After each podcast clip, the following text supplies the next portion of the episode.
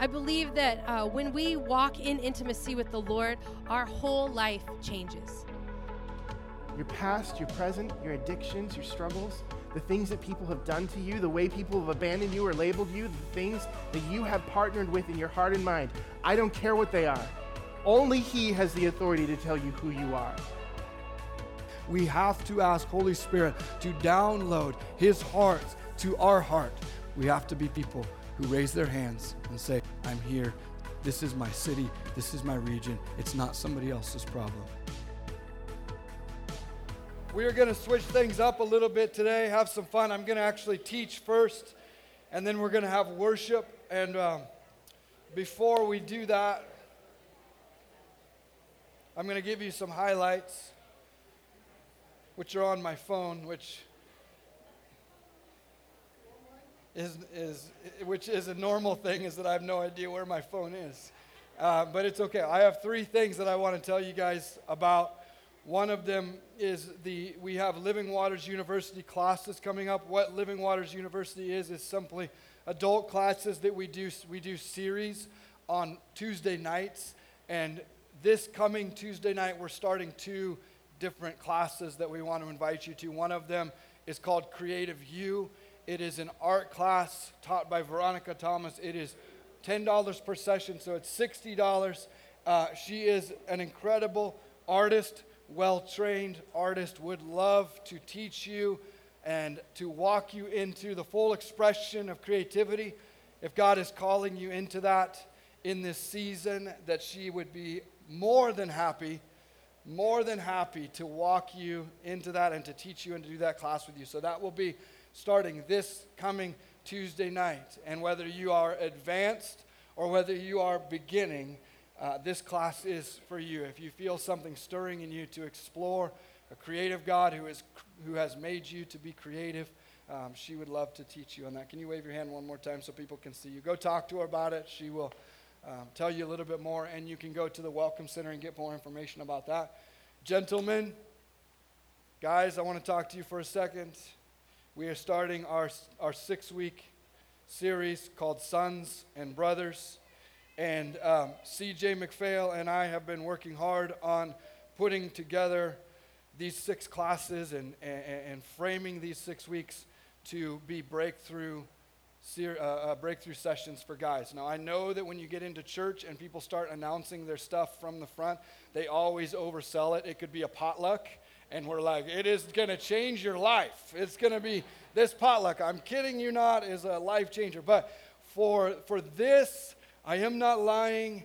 Men, we need to get serious about our connection with God as a father, discover our identity as sons, and begin to challenge one another to walk that out as brothers. And this class is not going to be about patting you on the back, it's not going to be about holding your hand. It is going to be about giving you tools to maintain and to walk in the breakthrough that Jesus Christ has given us as men and in our authentic identity and our masculinity and what that looks like within this time, this place, what it looks like in our marriages, what it looks like as dads, what it looks like as friends, in our relationships, in our workplaces. And so I challenge you guys. We are not, this is not going to be your typical men's thing. It's not a, it's not a men's breakfast. It's not a, anyway, it's not going to be that. You will be challenged. You may get kicked in the rear in a loving way um, because that's what we hunger for. I think as men, it's what we need. And um, so we would spur one another on to greatness and to the fullness of who we're supposed to be in, our, in all areas of our life. So, guys, it's six weeks. It only costs $20. The $20 is simply for childcare. If any of you need childcare for those nights, we have it provided so that you don't have to say, I can't go because I've got to be with my children. And if you can't afford the $20, we would gladly pay for you to be there. I know that um, we've received some scholarships and some different people's that, people that have given towards getting men there. So after service, guys, go sign up at the Welcome Center and get the information so that you can be here this Tuesday night. We need you registered so that we can break you into the into the uh, small groups and the things that we're going to be doing. And then finally, we have our face-to-face ladies conference. Um, this is life changing. um, see what I did there?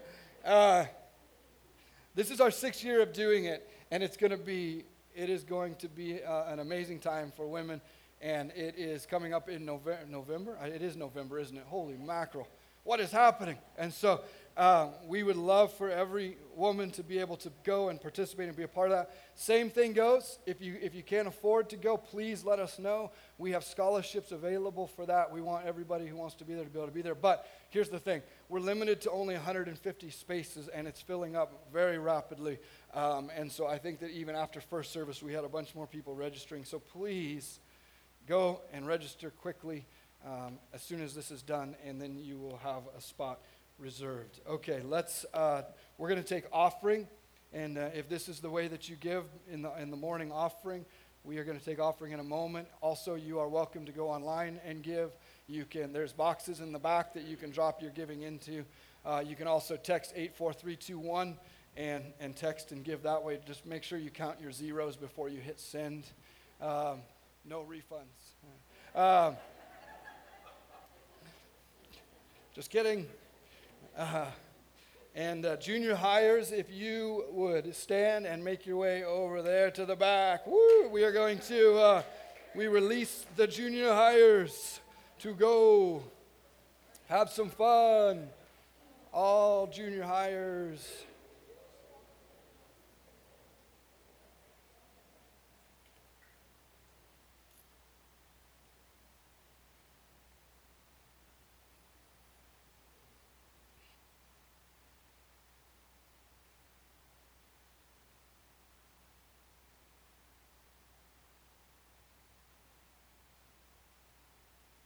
All right, let's pray for the offering and then we'll jump, we'll jump right into a, to a new series. God, we, we thank you that everything we have belongs to you. We give back into your kingdom. We give back into you. We give back, thankful that we're not doing it to check a religious box. We're not doing it because somebody told us that if we didn't, we'd be cursed. We're doing this as an expression of worship. We're doing this as an opportunity to partner with your kingdom. And we pray that from the generosity of this house, this, this amazing group of people partnering together, that you would be famous in this city, that people would come to know you, Jesus, that hearts and lives and marriages and minds and families would be restored, set free, set on the path that, they, that you have for them.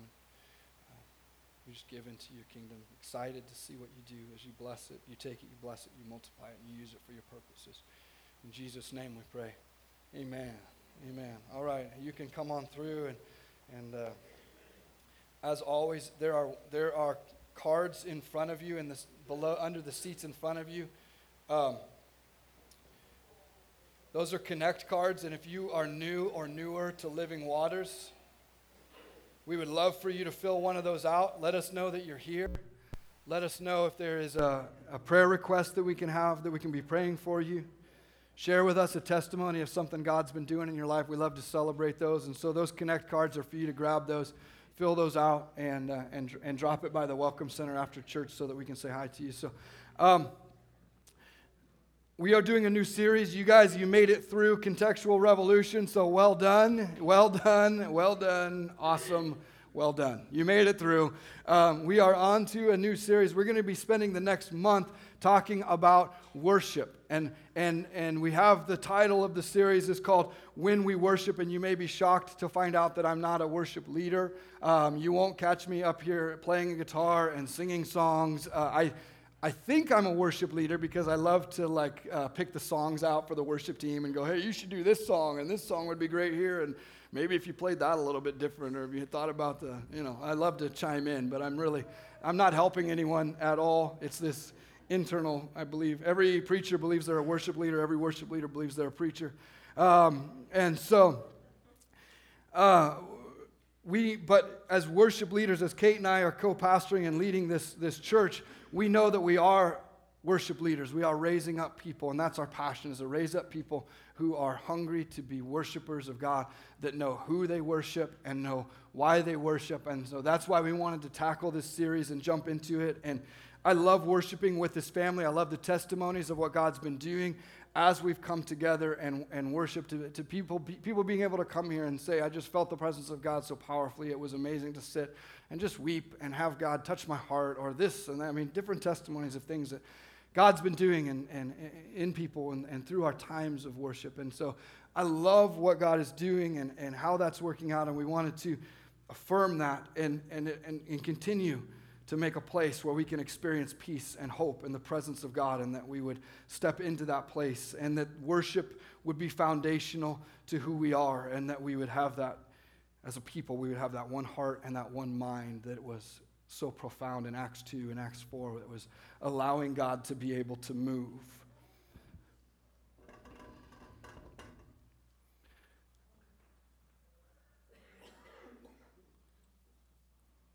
So I want to define when we talk about when I talk about the things that God is doing, and we're talking about a new series, I want to define what we're talking about. And we're talking about simplicity and worship. It's adoring Jesus. And to adore Jesus, you may be surprised to find out that we don't need a big stage, we don't need lights, we don't need a guitar, we don't need perfect songs, we don't need perfect pitch. We don't, thank God. We don't have to have perfect keys, and, and, and you know, our transitions between songs don't have to be perfect because it is not eh, it's not that we're a perfect people. It's not that we are all in perfect circumstances right now. It is that we adore and worship a perfect god. And that's what drives us to to worship and to celebrate and to set our hearts on jesus together. And and i get it as we're talking about when we worship that we are Romans 12, that we, when people say, oh, let's talk about worship, we are all worshipers. We are all worshiping something, whether we worship God or not, we're created to worship. So, so no matter what, our hearts are bent towards worshiping something and fixating on, something and living towards something. And, but when we come into relationship with Jesus Christ as our Lord and Savior, we begin this lifestyle of worship. And Romans 12 tell, teaches us that everything that we do in life is about worship. So, yes, there is a, uh, Old Testament theology of worship. There's a New Testament theology of worship. There's an individual theology of worship. But we're not talking about those this month. What we're talking about this month is our this specific gathering together that we have. And when we come together corporately to worship God in this kind of weird way where we all come, we sing songs. There's nowhere else in life I don't think, unless you go down to the bar for the drinking songs. Um, there's not many places where you get together with strangers and you sing on a weekly basis. And so this is a little bit weird, but I love it and it's powerful. And I want to talk to you guys today about what happens when we come together in corporate worship and why it is so powerful for us as a church, as a tribe, that we are finding our voice. That whether you've been here for a day or you've been here for 100 years, which would be amazing, um, that you are a part of this journey and you're a part of this tribe and you're bringing your voice to something corporate as we adore Jesus together. So, what happens when we do? What happens when we worship Him together? And, and so that's what I want to talk about when we come together. And so I define worship as simply adoring Jesus, and that can be true of every area of our life and all the different places of our life. But I want to talk about what worship is, what the definition of worship when we're together, and this is how I wrote it out. Our working definition of, of, of worship is, is standing together in freedom, right in the middle of God's presence, and saying, I am in awe of you for who you are, for what you've done, for what you're about to do. It is saying to God together in one voice and one heart, You are welcome here. You can have my all. You have my yes. And do what only you can do. But here, let me define for you what worship isn't. It's not earning or manipulating a response from God, and it's not trying to appear spiritual for other people's benefit. Okay, I think we have that up here. Okay, it's not earning or manipulating a response from God. It's not trying to appear spiritual for others. So when we're here in worship together, it's not trying to say, God, please come. We, we, we, if we worship right, if we get the right song and we all hit the right note, you're going to do something amazing. We're not manipulating a response from God and we are not trying to appear spiritual to other people. It isn't a performance for God, and it absolutely isn't a performance for anybody else. And it isn't about what you do or don't do externally. Worshiping together is going to be about an overflow of our heart condition. It's not what you do externally that says, oh, that person's really, really worshiping. Look at what a great worshiper they are because they're jumping up and down and they have their hands out. Surely they must be more spiritual than everybody else. Well, you know, there's times in my life when this and worshiping and being exuberant in, in praise and honoring Him is a total distraction from what's going on in my heart. And I just go into habit mode. Oh, yes, I am fine, everything's fine. I'm just so good. Thank you, Jesus. When I should be, I should be with my face to the wall in the back saying, God, I'm so mad at you. Why are you not showing up? That my worship would be honesty from the place of saying, I'm a son or I'm a daughter. It's, it's not what you see on the outside. And it, and it can be silent, it can be weeping, it can be shouting and jumping and celebrating, it can be laying on the floor, just letting His presence pour into us. It's, it's not going to be defined by what we see in people. It's that how do we get a heart together to just say, oh, we adore you. We're in your presence together. We're honoring your presence together. And that's what I want this place to continue to step into and to continue to become. And I want you to know this. I want you to hear me say this. You can sing, you can dance, you can laugh, you can kneel, you can raise your hands, you can do whatever is on your list. And it, uh, but it's not that you have to do any of those things. It is in the invitation and the freedom for us to respond to God however we are feeling compelled in that moment to be able to respond to him in freedom and knowing that that it makes it powerful that we would choose whatever our response is that we have chosen it and it hasn't been given to us by someone who says this is what worship looks like i remember when i was leading the anthem students which was our discipleship school years ago and they were we would have morning worship time and um, they still tell this story. I don't know if any of them are here, but I but I came in and they were all we were worshiping. We would worship, and they were all they were all like half asleep. Like, uh, and I walked in and I was like, and I legendary like got in. I was like, get your hands up, and, they're like, yes, whoa, absolutely. Absolutely. And we joke about it. I'm like, guys, that is that was more me. That was not God's heart. I was just so tired of watching you just sort of be asleep. And they so they still they give me a hard time about that. I don't want that to be a response to people to say it has to look like this or it has to be like this, that we have the freedom to, to express ourselves to God, and especially in a group setting like this where we enjoy one another's freedom instead of being put off by it or confused by it or, or, or comparing ourselves to one another. Um, in our gatherings, I want there to be the option. That's what I was talking about that freedom and that, oppor- that invitation to respond to God however we're, we're compelled. And that's what I believe it looks like to worship in spirit and to worship Him in truth. Now, worshiping in spirit and truth, it's kind of one of those cheesy Christiany religious things that we say, let's worship God in spirit and truth. And I don't know if we all know what that really, what that really means. And so I want to demystify some of these funny sayings that we have in church. And so I want to tell you what it means to worship Him in spirit and in truth. And this comes from a passage in John chapter 4. And there's a Samaritan woman, and she's at the well.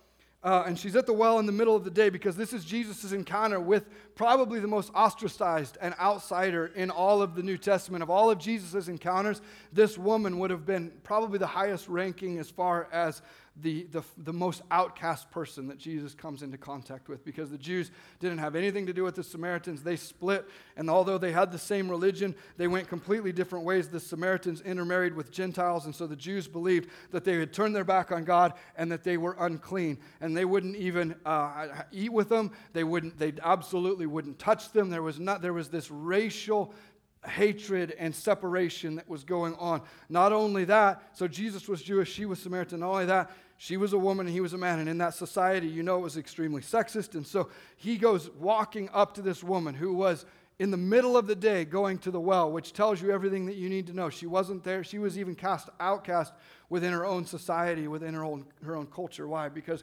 it was, it was looked upon as extremely scandalous to be divorced one time. But to be divorced five times, as Jesus said that she was, in that culture would be beyond, beyond anyone. No one had any grit for that. And not only was she divorced five times, she wasn't married to the person that she was living with at the time. And Jesus, as he is, he is prone to do, he, he loves walking into social uh, norms and just kicking them over. And he goes walking up to this outcast woman and he says, Hey, can I get some water from you? And she's like, Whoa, I'm Samaritan, you're Jewish. Why are you talking to me? I, you're a dude, I'm a gal. Why are you talking to me? Third, you want you want to drink off of my cup? You want to share the cooties, the Samaritan cooties? And Jesus begins this amazing conversation with her. And if you don't know, the Samaritans and the Jews, they believed in the same God. And the, and the Samaritans believed that they, there was a mountain that God that they went to to worship God. And the Jews believed that you worship God in the temple in Jerusalem. And so they, they while they shared the same religion, they were completely separate on the application of it. And so Jesus came to her, and that's kind of your back setting. There's your quick context for this.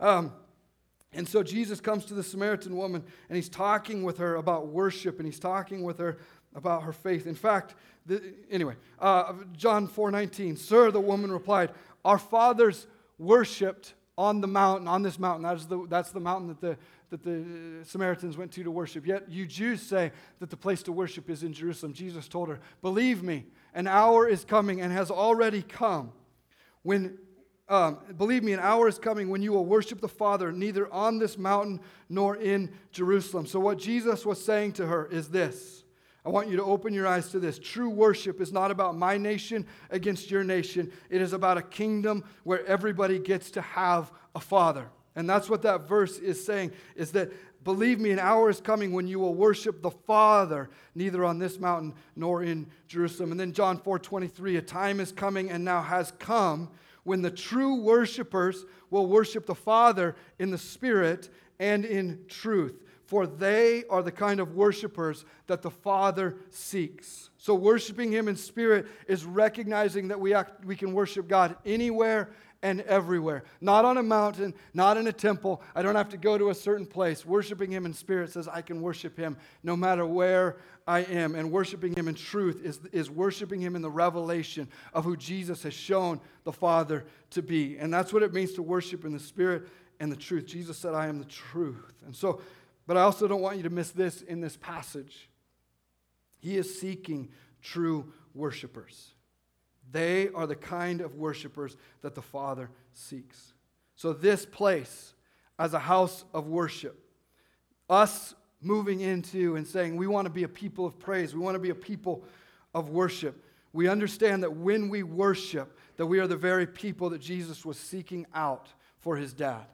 That if we are going, Ah, God, I'm hungry for you. Why aren't you showing up? Why aren't you showing up? I would say maybe it would be good that you would simply say, God, show me how to be a worshiper because your scripture tells us that this is the type of person that the Father is seeking after. If I need him to show up, I'm going to become a worshiper because that's who he's looking for.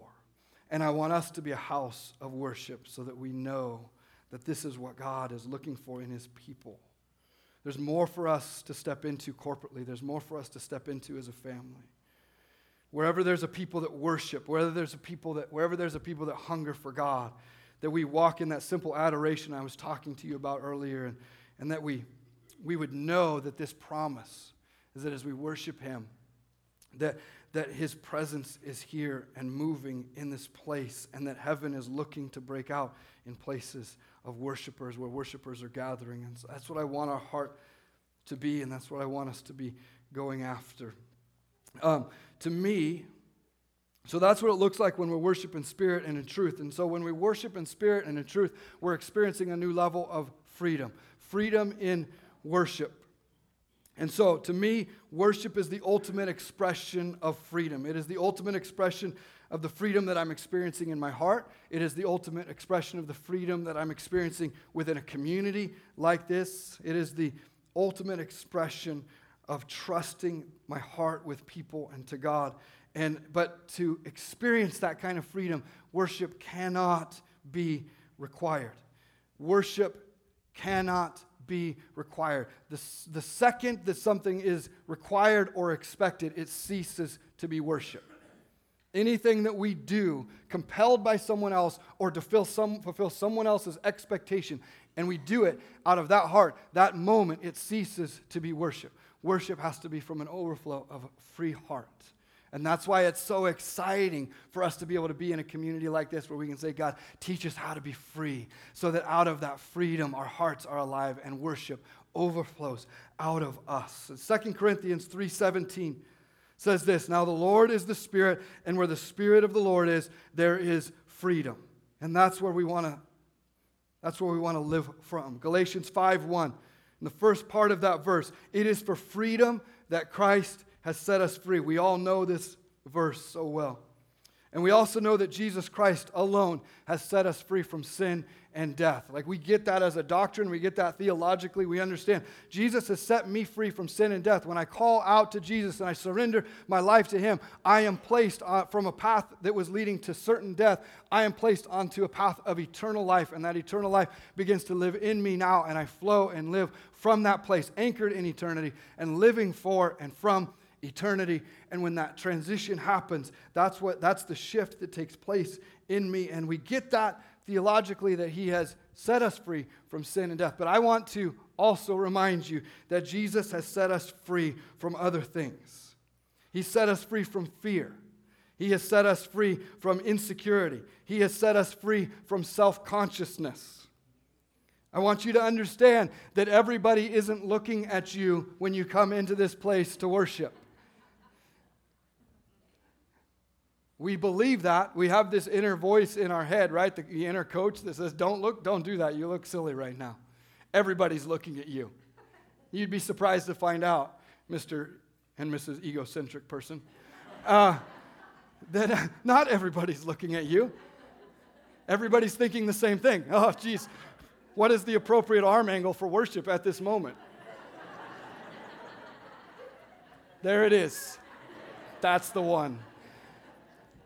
He has set us free from sin and death. He set us free from fear of man. He set us free from self consciousness. He set us free from that feeling like everybody's looking at us and that we have to perform. That is no longer a burden that we live under. He set us free from doubt, from social awkwardness. Praise God. Um, he, he set us free from negative thinking. All those things that want to exist, all those lies that want to ensnare us and diminish our ability to live in the fullness of who God has created us to be. He wants to and has broken those off of us. And so that's what we want corporate worship to be. We want this gathering of people to be a sacred space. We want it to be a judgment free zone. We want, if somebody wants to dance, if somebody needs to laugh, if somebody needs to cry, if somebody needs to sit quietly with their arms crossed with a look of anger on their face because that is what they're processing with their dad in that moment, with their, with their heavenly father in that moment, that's what we want people to be able to do and know that they are a valuable part of the journey of corporate worship with us. Amen. It is for that kind of freedom that he set us free. The second part of Galatians 5:1 says this, stand firm then and do not let yourselves be burdened again by the yoke of slavery. That yoke of slavery is religious slavery that it's talking about in Galatians 5. Don't be burdened again by that religious slavery. In worship, what does religious slavery look like? Luke 19 has a great description of what religious slavery looks like. It's the Pharisees in Luke 19, 37 through 40, and this is Jesus coming in what we call the triumphal entry and he's coming into Jerusalem, and, and, and, people are celebrating him. They're finally beginning to get a glimpse of who Jesus is. And while it's not a full glimpse, and while they still have a lot of expectations that they're trying to get him to fulfill, uh, they're beginning to celebrate and honor him, and his disciples especially. And as he approached the descent from the Mount of Olives, the whole multitude of disciples began to praise God joyfully in a loud voice for all the miracles that they had seen. Blessed is the King who comes in the name of the Lord, peace in heaven and glory in the highest. But some of the Pharisees in the crowd said to the teacher, said to him, Teacher, rebuke your disciples. And he said, I tell you this, if he replied, if they keep quiet, the stones will cry out. That's what religious slavery looks like to me. Religion always wants to put an end to people's freedom. Religion always wants to put an end to people's exuberance. Religion always wants to put an end to people's processing of pain. They always want to just say, stop, don't act like that, don't go through that, pretend like you have it all together. I don't care if you're hurting, I don't care if you're happy, just act like this. And that's what religious slavery wants to do to every single one of us. And when we begin to celebrate the miracles and, the, and recalling the mighty works of God and the things that He's done in our life, and we begin to celebrate and shout and proclaim victory, even if we're not experiencing it and we're proclaiming it, that religious spirit wants to say, silence them. And Jesus understood how powerful it was. It didn't matter if I silenced them because worship is everything. And if they don't worship, then these rocks themselves are going to proclaim my greatness. I'm sorry, your host it's not going to stop. And so, what we want to be is people who, like those disciples, that we would say, Glory to God, the King of Kings, the great things that He's done, and that we would bring those things to mind. But what does that look like in freedom, in corporate worship? What does that freedom look like in corporate worship practically? It looks like us being kids. Honestly, it's us being kids. It's that fearlessness. It's that reality that nothing is hindering our praises to God. Just like kids. Matthew 18. You guys know this passage of Scripture, and if you don't, it's a beautiful picture of Jesus and his heart. Jesus called a little, a little child to stand among them. Truly, I tell you, he said, unless you change and become like little children, you will never enter the kingdom of heaven. Therefore, whoever humbles himself like this little child is the greatest in the kingdom of heaven. Freedom in worship looks like us being able to be kids. But religion has these funny sayings. They like their taglines. You can be childlike without being childish. really, though, let me, let me try this with my sons. When they're going through stuff, when they're, when they're processing things that they can't understand, let me tell them to just grow up. Let me tell them to just join me up here. Figure it out. Be quiet. Stop that. Simmer down squelching their life, squelching their process, that we just say, I, I, be seen but not heard, right? That old way of, of, of raising kids. And then we begin to believe that that's how our Father sees us. And, but the most powerful thing that a dad can do is to be able to set an environment where their son and daughter can be comfortable and safe and free in their presence. One of the most heartbreaking things that I experience as I'm out in our city and, and, and, walking around our city is seeing as kids are acting out and they're having fun and they're being kids. And then their dad comes around and you see them shut down within themselves because they're afraid of their dad. Fear of their father tells them to shut down, to behave, to be a certain way. And instead of an environment that we should be creating as dads, when, when we walk into the presence of our son, our daughter, that they come fully alive. Wow. Wow. That they know that they're safe to be themselves. They know that they're safe to be loud and noisy and have snot dripping down their face. That they know that it's okay to throw a temper tantrum here and there. They know that it's okay not to be perfect. They get it because it's not about performance, it is about the value of saying, You are loved and you are my son and you are my daughter. And it's not that you have to have everything together. It's not you coming up here and processing life from my level. It is my willingness to come down and process life with you at your level and meet you there and love you there. And that's the kind of freedom that we have in worship, that our expression would be able to say, because I'm safe with my dad. If I'm angry, if I'm hurting, if I'm happy, if I'm joyful, if I need to weep or laugh or whatever it is, is that He brings me into His presence and He says it's safe to do that here with me. And I love you in that place and I want you to have that freedom in worship.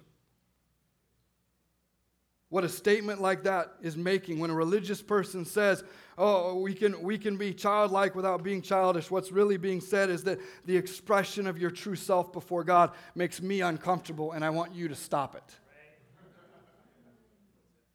it. but you're thinking, maybe you're thinking this, but if we tell people to be childlike in worship, don't we risk excess? Religion is very afraid of excess. I honestly, I don't know. Maybe. Let's find out. Um, and honestly, who are we to define other people's excess when somebody is worshiping God? I, I think we would be in a better place if we were more concerned to make sure that we aren't giving half hearted worship to Him instead of worrying about somebody else's freedom. Of course, freedom isn't our highest value. You guys, you guys understand that. Freedom submits to love. When I'm in an environment, I, it's not gonna. I don't get to just say whatever I want to do. It's all about me, and I can I can hit people next to me, and I can run through the aisles and push people over and go. It's just my freedom. Freedom submits to love, and love provides an atmosphere, even by the way that I'm worshiping, that makes people feel alive and safe around me. And so, yeah, freedom is everything, but, it's, but it submits to that law of love. So, no, you don't get to run down the aisles and push people over. I'm sorry. No kicking people or smacking people in the face. Maybe once or twice, but we're going to ask you. Say, you, can you stop? Stop with the excess, brother. Freedom doesn't mean that you get to do whatever you want, no contraband. Um, you, can't, you can't just show up with your flag and your shofar uh, and, and blow it whenever you want. We had. Here's why, though. Here's why. Because we are, we are, you are living in a community of creatives and worshipers, and you are invited in. You don't have to go rogue. You're invited in to be a part of that expression. You don't have to sneak your shofar in and blow it in the back of the room. Call all the angels and the four horsemen of the apocalypse or whatever's supposed to whatever's supposed to come when you blow that thing. I tried blowing one once. Jesus didn't show up. It was. I think I inhaled like a, a deteriorated rat that had been living inside of it for. Anyway, I'm sorry. Um, so, freedom doesn't mean we can do whatever we want, but it means that we love people well and we create an environment with our worship and with our life that people feel free to be themselves and to respond to God however He's working on their heart in that particular moment. And um, because we want people to learn to steward their freedom rather than determining how they can walk it out or can't walk it out. That doesn't, that just creates restrictions and it creates legalism, and that's what religion loves is when we put law on people. That's the, that's the place that Jesus came into, was that place where he came into Judaism when the law of Moses was in place. And they had taken the law of Moses and they had added like 40 rules to each law because they were so afraid that someone would break the rule. They had to think of 30 different, 40 different rules that you would break way out here so that you would know if you were getting close to even breaking that rule. And Jesus came to them and he said, You know every scripture, but you don't know the Father. You know how to perform, but your hearts are far from me. That we would steward our freedom even if it means that sometimes we're going to be too exuberant and too excited. And uh, can we do that? I don't know. But when we're worshiping God, that we would be able to say, what does it look like to be fully alive in worship as a group of people and as a community of people? And that's what we want to experience. And that comes from freedom in front of our Father to be loud, to be silent, to share, to dance, to laugh, and knowing what it looks like to be a kid who's not afraid to be real in the presence of their Father. I don't want us to deny our childlike nature. Here's the thing we can't respond fully and entirely to God in worship if we are always concerned with remaining dignified, internally locked up, self conscious about how we appear to people around us. we will go places in worship the more free that we are, and the more safe that we feel. So we want to steward an environment of freedom and safety that honors every person's process and every person's place, wherever they find themselves to be. what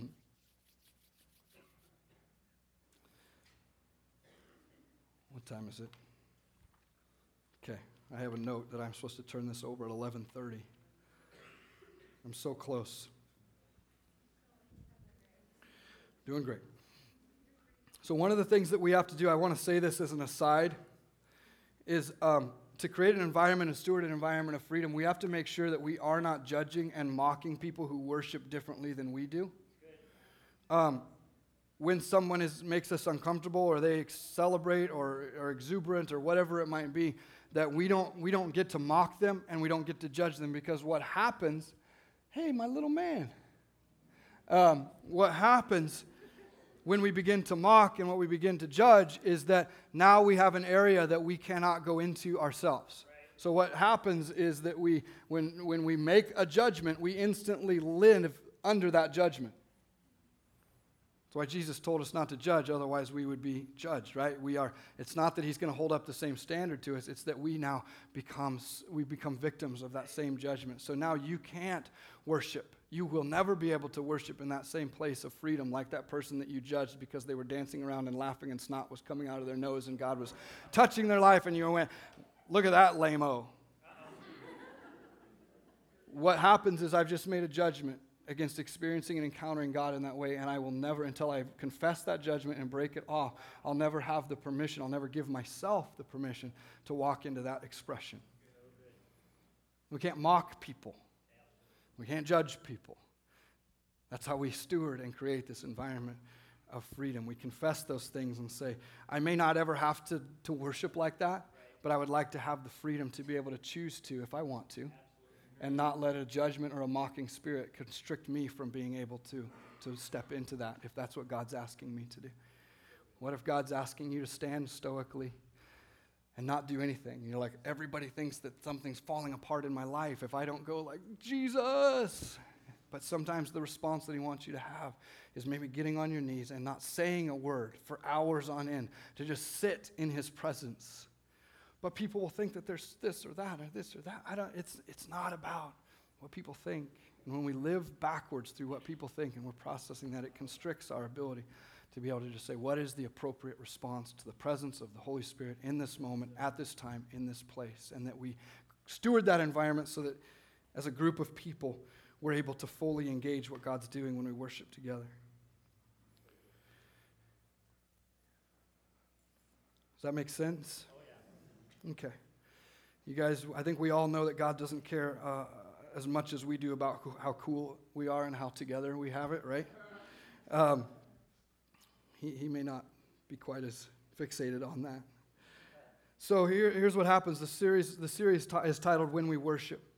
And I want to do these really quickly, and then we'll end on one worship team. You can come on up here. When we worship, and here's why we flipped this message, is that it just, we wanted to participate in the, in, in stepping into corporate worship together uh, in, this, in this time. And so there's more that I can say about these. I might post some more notes on this on Facebook just due to time. But when we worship, we host His presence. We can't, we can't give away to people what we are not, what we're not ha- holding on to.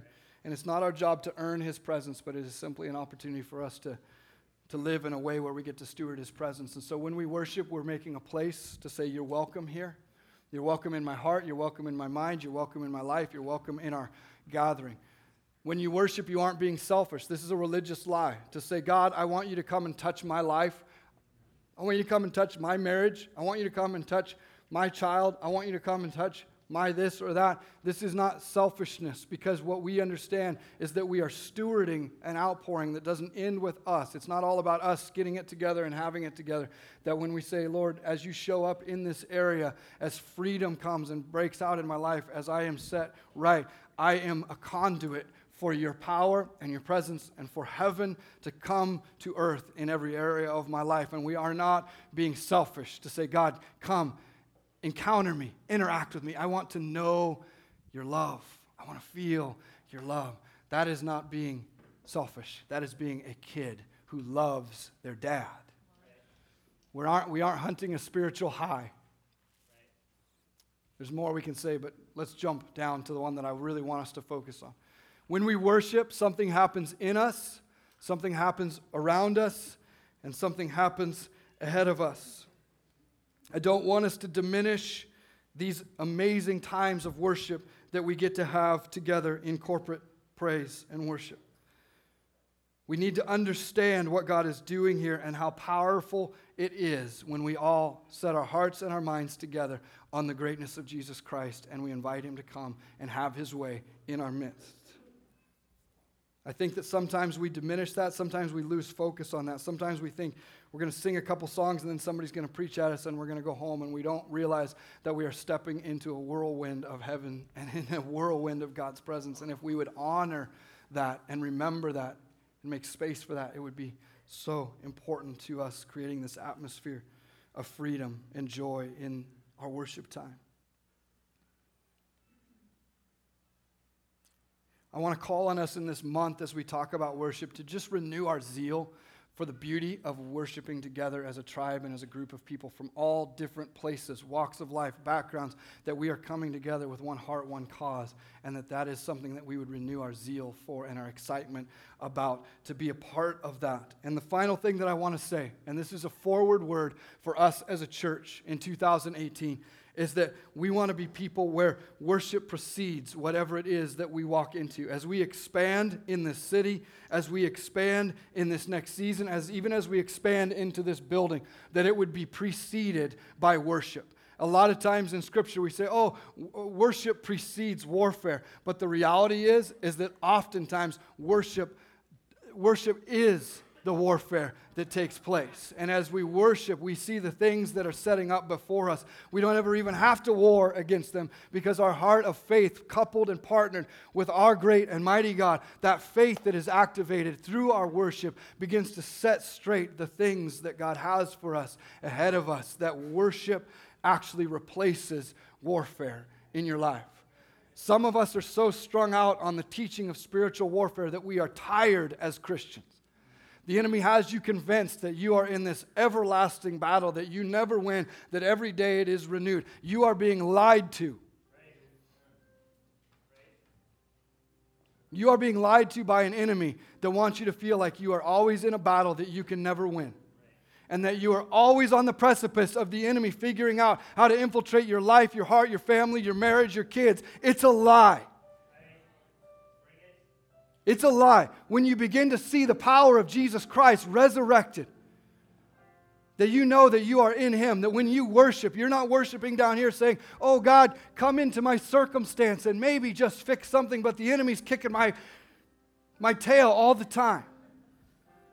That we would change and we would, we would exchange that lie for a truth that when we worship, we worship seated in Christ, seated with our Father who has absolute victory for us. There is no enemy.